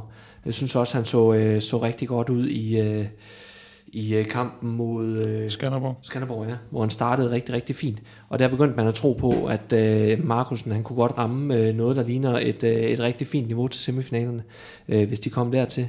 Øh, det så uheldigt ud i år. Oliver, hvis vi nu ender i en, en situation, hvor Markus han kun kan spille angrebsspil, øh, og vi, de spiller mod et Aalborg-hold, som nu har jeg set en del Aalborg-kampe i løbet af den her sæson. Der er mange kampe, hvor at deres kontrafase har været noget, de har trumlet folk ned med.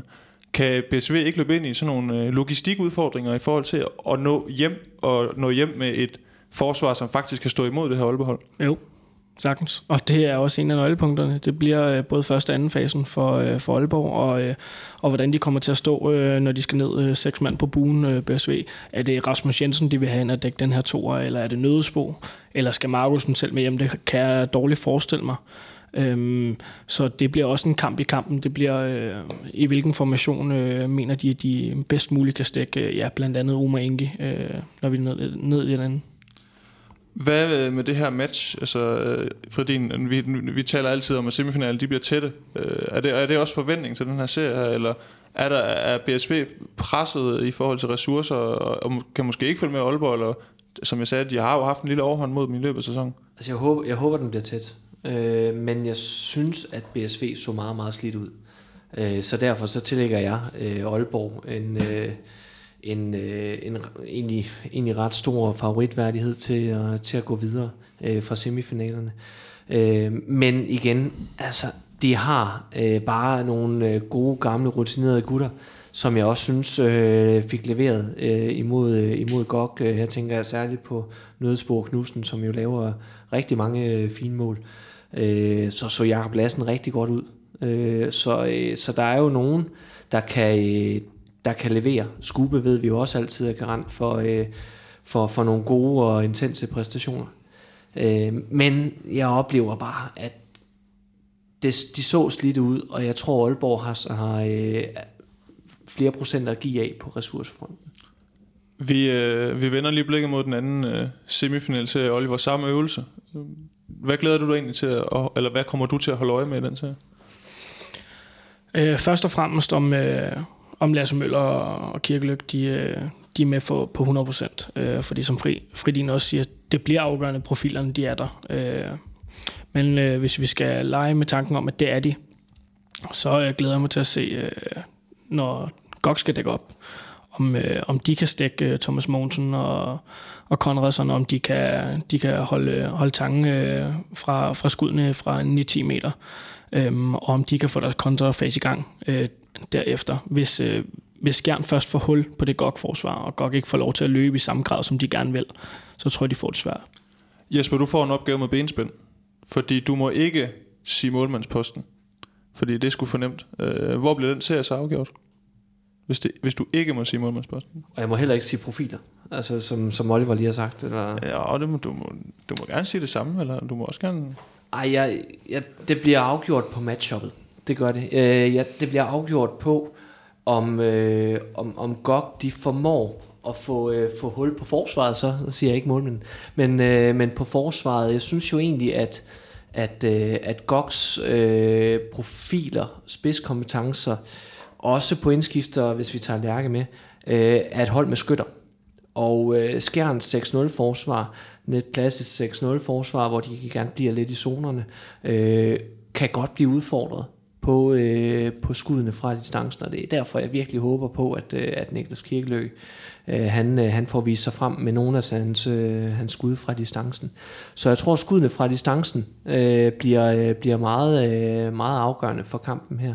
Og så øh, vil jeg også kigge lidt på, øh, på øh, Goks øh, defensiv, som jo også har lidt den her øh, klassiske 6-0, hvor de oftest bliver i zonerne og løfter og støder på træerne, øh, Øh, er noget af det, som Skjern er rigtig, rigtig god til at spille øh, overfor.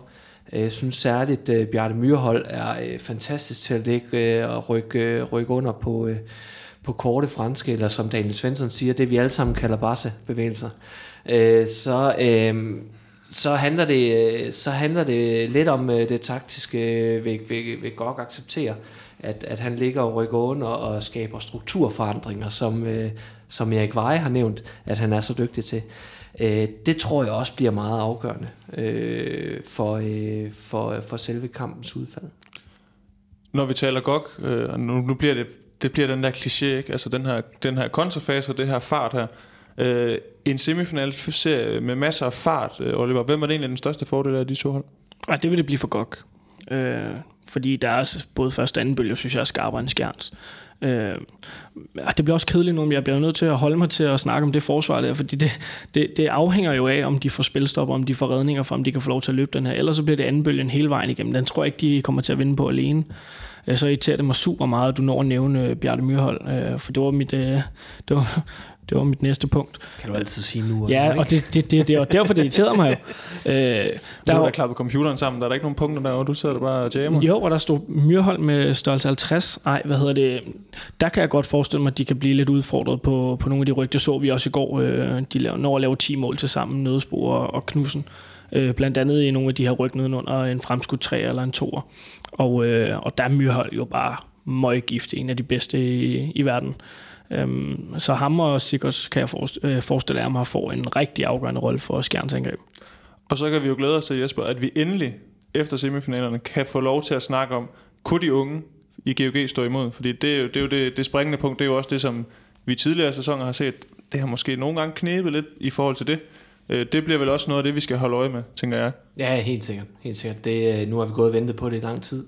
Vi snakker om, at vi skulle se det i slutspillet. Øh, det, det så vi ikke rigtig, heller ikke sådan for alvor i starten, synes jeg. Øh, så det, så det er nu, de skal bevise deres værd, at de er på, på øverste hylde. Og om, om bredden også kan stå distancen. Altså nu har vi rost dem rigtig meget for, for spillere 9, 10 og 11, som virkelig er kommet ind og bidrager. Kan de også det i semifinal mode mod Skjern? det, bliver, det bliver meget, meget spændende at se. Jeg, altså det bliver, det bliver en rigtig, rigtig fed serie. Øh, jeg glæder mig rigtig meget til at se, øh, se de kampe, øh, for jeg tror, det bliver på, øh, på vanvittigt højt niveau. Vi sidder her, det er torsdag den, den 16. maj, og øh, semifinalerne begynder her i den, i den kommende uge, og så vil jeg gerne lige øh, smide en reklame ind for en, øh, jeg ved ikke om det er en reklame, når det er for os selv, øh, for en udsendelse, jeg skal ned og lave næste uge. Øh, fordi det er jo semifinaltid, og derfor så genoplever vi det her taktiktavlen format. Øh, jeg drøner ned til Odense og taler med en af de trænere, som, øh, som godt kan lide at sidde med Excel-ark og, og forberede sig rigtig grundigt, nemlig Martin Hjortøj, øh, cheftræner i, i HC Odense. Øh, du smiler derovre for din. Så skal der findes huller i osten. Ja, det skal der nemlig. Og det bliver nok noget med, at det er, der, ordet, han er en rigtig håndværker, og sovs og kartofler, det tror jeg, det bliver brugt. øh, det plejer det i hvert fald at blive, men det bliver, det bliver nørdet, det kan jeg godt love. Øh, rigtig nørdet. Øh, Oliver, en simpel opgave. Jeg skal bruge et bud på to finalister, og også et, øh, et bud på, hvordan din power ranking ser ud inden de her øh, semifinaler. Nu vil jeg ikke gå sådan Jakob Kjellberg på den, men øh, sæt i gang. Jeg holder mig til øh, den øh, DM-vinder, jeg også sagde inden sæsonen, så jeg siger, at Skjern vinder, øh, vinder DM. Og øh, de slår Aalborg i finalen. Så siger jeg, at øh, GOG får medaljer øh, af den kedelige farve, og øh, så bliver øh, BSV øh, sorte per i det her semifinale øh, spil. Jesper, det er nok ikke, øh, det kommer ikke som en overraskelse. Jeg prøver også at lukke det samme ud af dig. Øh, hvem øh, spiller finalen? Øh, det gør øh, det gør Aalborg. Øh, og så øh, har vi en vinder øh, af det hele øh, imellem øh, Gok og Skjern. Okay, så din, din power ranking, den hedder Skjern eller Gok først lige nu? Øh, Skjern først. øh, GOG, øh, efterfølgende Aalborg og så BSV. Øh, så jeg tror egentlig, det er lidt øh, den samme, som, øh, som Oliver har. Jeg sagde det bare på en lidt anden måde. Øh, jeg tror, vi, vi finder vinderen i, øh, i den semifinalserie, fordi jeg oplever, at det måske lige øh, på stående fod er den moralske finale. Øh, jeg synes, det er, det er de to hold, der, øh, der lige umiddelbart ser sig bedst ud, og det er jeg overrasket over, fordi jeg havde Aalborg rigtig højt. Øh, så, øh, så at de i min power ranking er røget ned på en, på en tredje plads lige i øjeblikket, det, øh, det overrasker lidt mig selv. Nu, øh, jeg ved godt, vi har siddet her i noget tid efterhånden. Ikke sådan øh, mediano preview, to timer og 35 minutter, men alligevel lidt, tror jeg, kan vi godt klemme lidt nedrykningsdrama ud af jer, eller er I for trætte? Jeg elsker nedrykningsdrama. Fordi han sidder bare og ryster på hovedet. Der er der mere booster over i dåsen, eller? Ja, jamen, du havde jo taget en med med sukker, så hvis jeg begynder sådan at sidde og, og få sukkerchok øh, henover den, så er det derfor. Som jeg sagde, vi sidder, om. vi sidder her øh, den torsdag den 16. maj og kamp 3 i, i det her nedrykningsdrama mellem øh, KF Kolding og Tønder. Det spilles fredag den 17. maj, altså dagen efter vi sidder og optager.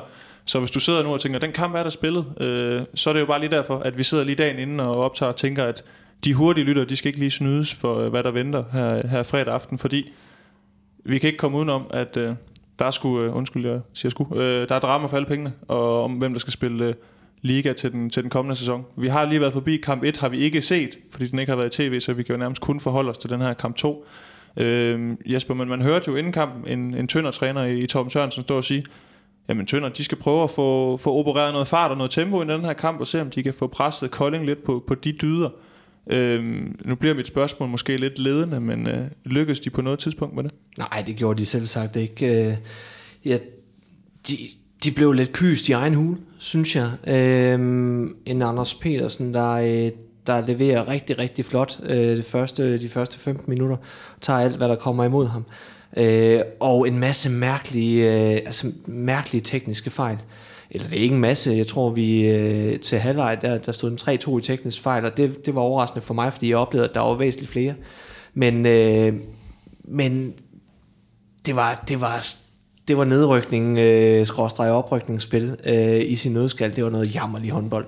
Det var, øh, det var ikke kønt at kigge på. Øh, intensiteten øh, var høj, og, øh, og også alt for høj. Altså det var to hold, i hvert fald Tønder, der spillede væsentligt under øh, vanligt niveau. Øh, Øh, og så et Kolding-hold, som jeg oplevede spillet med en større ro omkring tingene, men, men også havde vanskeligt ved at få spillet til at flyde. Øh, efter det her øh, kvarters tid, jamen, der sad jeg egentlig med følelsen af, jamen, altså, hvis, hvis Tønder bare havde scoret på halvdelen af deres chance, så var det jo dem, der var i, i the upper hand. Altså, så det, var- det, var, det var noget rod. Ja, for man ser jo også her i starten, altså, så bliver der talt om, at de, øh, de får en dårlig start, men de chancer, de spiller sig frem til, de er vel egentlig gode nok, er de ikke det? Altså, jo, de, jo, jo øh, helt, helt bestemt, og øh, hele håndbold Danmark kunne jo se, at Hans Martin Asmussen var, øh, var helt ved siden af sig selv, øh, og kom meget, meget skidt ind i håndboldkampen, og, øh, og på, på mange af de andre aktioner også, var det jo store frie afslutninger, som, øh, som der blev misbrugt, og øh, nu øh, er det jo rent hypotetisk, men jeg gad da godt have set kampens udvikling, hvis det var, at Tønder havde scoret på bare 3-4 stykker af dem. Oliver, hvis vi nu leger med, at du, øh, du køber den her præmis omkring, at Tønder ikke får, får banket nok fart ind i den her kamp her, hvor, hvor fejler den mission så henne øh, i spillet? Ja, men øh, det forplanter sig jo lidt, når man, øh, når man brænder, og man brænder, og man laver, man laver mange tekniske fejl, så bliver man lidt, øh, lidt bange for at komme af med bolden. Øh, og det synes jeg, man så specielt i deres anden bølge. Turde de jo slet ikke at løbe til sidst. Øh, de turde ikke aflevere bolden længere end øh, 5 meter til en holdkammerat. Virkede det til i hvert fald. Og, og når den følelse sætter sig i en efter 10 minutter, man er bagud, tror jeg, 7-2 eller sådan noget, øh, så, så bliver det bare en lang kamp, øh, når, man, når, man, når man ikke har selvtilliden til at skal, skal løbe og, og tage nogle chancer op af banen. Øh, så på den måde blev, blev de første 10 minutter øh, lidt øh, dødstød, måske øh, kan man sige, for Tønder.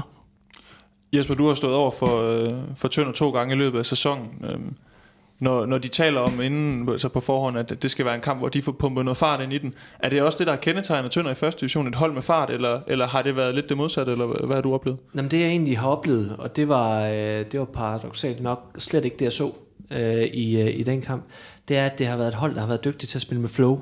Altså de har været gode i deres krydssituationer, fået sluppet boldene godt, og så har de stået i nogle gode situationer. Øh, der, øh, det så vi sporadisk, øh, nogle gode krydssituationer, som, som øh, skabte nogle gode situationer, men jeg oplevede også den her med, at de at de, var, de var rystet i egen hule, at de nærmest ikke kunne aflevere fra A til B i fart. Altså uden at afleveringen de lå lidt halvdårligt, og man lige skulle samle op, og så skulle starte på driblinger, og øh, også særligt omkring overtalssituationer, som jeg synes, de har været øh, rigtig, rigtig dygtige til. Jamen havde de svært ved at bare spille sig til noget, der lignede en fornuftig chance. Så, øh, så det var ikke et tønder mandskab, som jeg sådan kunne genkende øh, fra, øh, fra det, vi har set i år. Det er jo selvfølgelig kampens betydning. Det har også noget at gøre med, at de jo møder væsentligt større fysik, end, øh, end de har været vant til i øh, sæsonens øh, løb. Så, så det hele, det bliver jo bare lidt mere øh, omkring det hele. Altså, der, der, der kommer bare lidt mere alle steder. Så, så jeg er meget, meget spændt på at se, altså nu kunne jeg jo så også lade mig fortælle, at kamp 1, der skulle øh, Kolding være glad for, at de ikke tabte med 10. Øh, hvor vi så står henne i den sidste kamp. Nu tønder igen øh, underdogs, som de måske har det, har det bedst med at være. Og, øh, og Kolding har stadigvæk øh, kniven for struben. Det har ikke ændret sig, øh, selvom de fik en, øh, en god oplevelse nede i Tønder. Du siger rystet i, i egen hule, øh, Oliver. Vi kan, vel, vi kan vel hurtigt blive enige om, at det er ikke fordi, at Tønder spillere er blevet dårligere håndboldspillere over natten. Altså, det er vel også, øh, når vi taler om, Jesper taler om kamp 1, hvor at, øh, Tønder også kunne have vundet stort. Det er vel også det her billede på, at mentalt, altså vi taler tit om det mentale, i sådan nogle kampe her, altså når man ikke er ligesom øh, Morten Kirk, der har, der har en Ph.D. i at spille nedrykningskamp, altså, så fylder det bare meget. Altså, og det er også noget, der var fokus på, inden man ser en Lars Rasmussen, der har der har afspillet noget video nede i omklædningsrummet med, med hilsner fra, fra kærester og familie, for ligesom at få tunet sine spillere ind. Øh, vi kan vel ikke underkende det her mentale element i sådan en nedrykningsduel? Nej, det betyder enormt meget, øh, og det handler også om, øh, hvilke spillere er gode til at stå for det her pres. Og når man, øh, når man mangler sådan 10-5% over hele linjen, så øh, kan man bare lynhurtigt måle det op på måltavlen. Det, det kan hurtigt blive til en håndfuld mål på kort tid, og så, så skal du bare spille op ad bakke resten af kampen. Og det er sindssygt svært. Øh, når du står øh, med presset for tilskuerne, og øh, nedrykning og oprykning, øh, og så skal du til at spille, øh, spille for at hente, øh, hente 5-6 mål øh, nærmest efter, efter 10 minutter. Øhm, sindssygt svært, og det kom de bare aldrig nogensinde igennem. Øh, jeg glæder mig til at se øh, specielt indledningen på kampen i tredje, øh, fordi bliver det, bliver det aller første kamp, hvor Tønder øh, lynhurtigt øh, trækker fra, eller bliver det aller anden kamp, hvor Kolding lynhurtigt trækker fra. Øh, fordi det, det tror jeg kan blive afgørende, og hvis det bliver øh, sådan slagsmål hele vejen igennem, hvor øh, den bliver tæt, så tror jeg, det går helt ned til sidste minut. Nu sidder I og, og trækker lidt på smilebåndet, da jeg nævner det her med Lars Rasmus og de her, de her videoklipper. Det bliver måske også meget øh, meget amerikansk på et eller andet punkt, øh, Jesper, men, men altså sådan mekanikkerne i det her, når man står i sådan en, en kamp, altså kan det ikke også godt have været et rigtig godt træk af Lars at lave den her finde på sine spillere, for at, ligesom at få tunet dem ind efter en oplevelse, hvor de måske var lidt skræmte? Jo, det kan man sige. Jeg tror, det er meget individuelt, hvordan du responderer på, øh, på at få... Øh, sådan en omgang følelsesporno øh, kastet i ansigtet inden en, øh, en vigtig håndboldkamp. Nu vandt de jo stort, så øh, det kan man jo sige, det lykkedes rigtig fint. Hvordan det så er kommet uden for omklædningsrummet, det skal jeg ikke kunne sige. Det synes jeg måske ikke... Øh, øh, det, det, det er ikke noget, vi andre vi skal se eller blande os i. Det synes jeg, det skulle være holdt inde i omklædningsrummet. Øh, men, øh, men jeg synes, de spillede en lille smule mere frigjort end, øh, end, end det, vi har, øh, har set. Nu har jeg set en lille bitte smule af, af kamp 1. Der virkede det meget forkrampet, øh, og det synes jeg til dels også, det gjorde i, øh, i kamp 2. Øh, men en lille smule mere frigjort, øh, synes jeg, der blev spillet. Så, så, så om, det var, om det var det, øh, det, det, det skal jeg ikke kunne sige overhovedet. Jeg tror mere, at det handler om, at Anders han øh, stod rigtig godt på mål fra starten af, og, øh, og øh, det gjorde Trans jo egentlig også. Øh, Christian Trans i tøndermålet stod jo også øh, fint i, øh, i starten. Det var også derfor, at, at Kolding ikke bare stak af fra starten af. Øh, det var ikke det, der skete i kamp 1. Der havde Kolding ikke så mange redninger i starten af kampen, og det var derfor, Tønder de, øh, de stak det af. Så jeg tror, det kommer også til at være afgørende igen, øh, hvordan øh, keeper-duellen øh, den kommer til at udforme sig.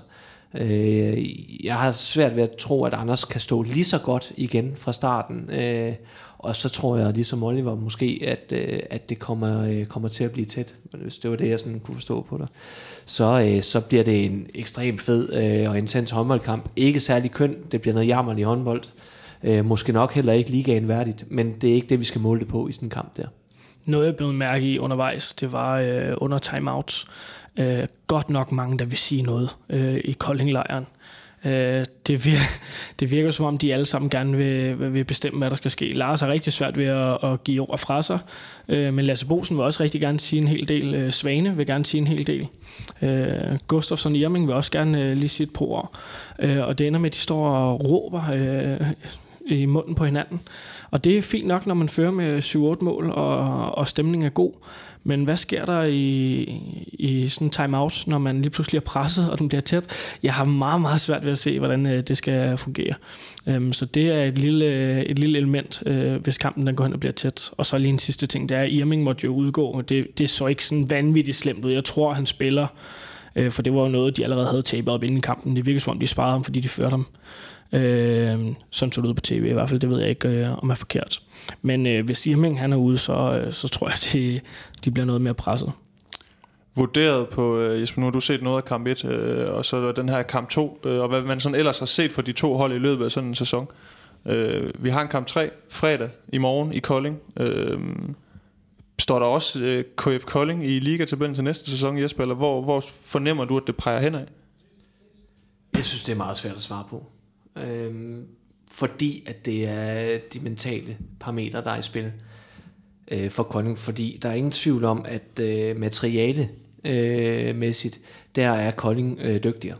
Øh, spiller for spiller er de, øh, er de dygtigere, end, øh, end, end Tønder spillerne er. Men der er det her mentale aspekt i, at igen, hvad nu hvis? Og det overlevede de den her gang. Øh, jeg er spændt på at se, hvad Lars Rasmussen så det skal op med i omklædningsrummet, øh, hvis øh, han skal lave, øh, forsøge at lave samme nummer. Øh, så er der stadigvæk den her, hvad nu hvis? Er det håndboldkarrierens øh, sidste kamp for nogle af dem? Øh, skal jeg til at finde en ny klub? Øh, skal jeg til at forholde mig til, at jeg skal spille første division? Øh, alle de her hvad nu hvis'er, som kan blive afgørende.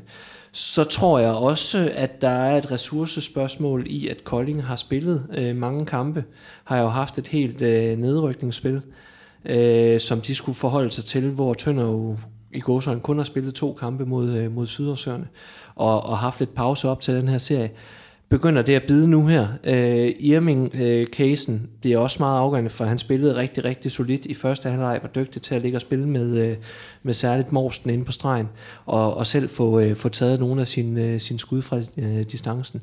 Jeg synes så, at jeg kunne se, at han blev øh, til, øh, hvad kan man sige, bundet op øh, på baglåret, øh, og ikke knæet, som der blev talt om i øh, tv-kampen. Og hvis det er en case, at, at, at Irming han døjer med en muskelskade, eller har fået en muskelskade, så øh, ser det rigtig skidt ud i, øh, i Kolding Line, fordi at han betyder rigtig meget, og også bare hans tilstedeværelse. Jeg synes også, vi kunne se, at der var stor forskel på, øh, på Kolding-angrebet, da han, var, øh, da han var med, og da han ikke var med. Er det studiegruppen, der begynder at sidde og rykle lidt, Oliver? Jeg synes, at mobilen den, den var lige oppe om. Er det fordi, du er ved at være presset på bagkanten? Nej, overhovedet ikke. Nå, men du, ikke. du kan også godt få lov til at lige forholde dig til, om, om øh, der er Kolding i ligaen til næste år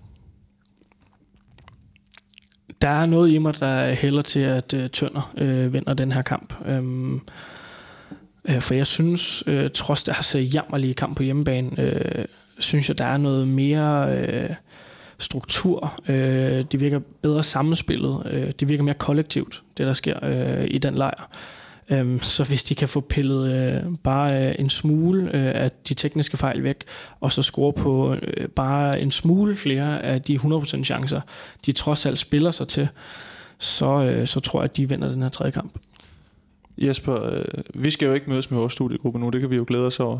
Øh, jeg tror ikke, Oliver, han, jeg tror næsten ikke, Oliver han vil, ud, han vil ud af studiet, men jeg er nødt til at, at runde af, for nu tænker jeg, jeg tror, vi er ved at nå i mål, således opmuntret. Øh, jeg kan i hvert fald fornemme, at øh, Jesper han er ved at være i bund med boosteren derovre, og øh, Oliver han sidder og ryster lidt på hænderne og blikket flakker. Jeg tror, der, der, du skal på Twitter herinde så længe, så du ikke, øh, så du ikke ligesom får abstinenser. Men vi overlevede. Øh, jeg huskede øh, Olivers nye trænertitel. Øh, jeg har forsøgt at tage en booster med til, fordi det lykkedes heller ikke den her gang. Vi må se, om, øh, om jeg kan gøre det bedre næste gang. Øh, jeg skal nok prøve at lære min fejl, øh, kan jeg allerede love nu. Så jeg håber, du kan tilgive mig for, for, for misforståelsen i dag. Ja, men det, øh, det kan jeg sikkert godt, øh, hvis du også disker op med smørbrød øh, næste gang øh, vi sidder i, øh, i studiet igen, og, og jeg kan indtage det. Så der ikke er sådan øh, noget baks med, med maveregionen? Ja, det er klart i bedring. Så, øh, så var jeg ret ud øh, op til vurderingerne. Hvad med kaffen? Var den for tynd eller for stærk i dag? Du plejer at brugt over at lave sådan en fandens tynd Jeg kaffe. tror faktisk, den var ganske udmærket øh, i dag. Normalt er den jo meget tynd, men øh, i dag passer det meget godt med, at den var tynd. Så, øh, så det, der, det, det er fint, øh, Emil. Tak. Jeg prøvede ellers at hælde lidt ekstra i, for jeg tænkte, det kunne være sjovt, hvis du skulle storme ud af studiet her undervejs, men det er så ikke lykkedes, kan jeg, kan jeg se på det hele. Overhovedet ikke. Øh, Jeg er glad for Imodium. Men uh, tak til Jesper Fordin og Oliver Jørgensen, fordi de nok engang gad at sidde her og kloge sig lidt på, på Herligaen og slutspil og de kommende semifinaler. Også uh, tak til Sparkassen Kronland, vores uh, hovedpartner. De har været med siden starten, og det, det fortsætter de egentlig med at være her i hele 2019. Find os på Facebook, Twitter, Instagram, SoundCloud, din podcast-app. Tryk på abonner, så bliver vi rigtig glade. Tak for i dag, og vi lyttes ved.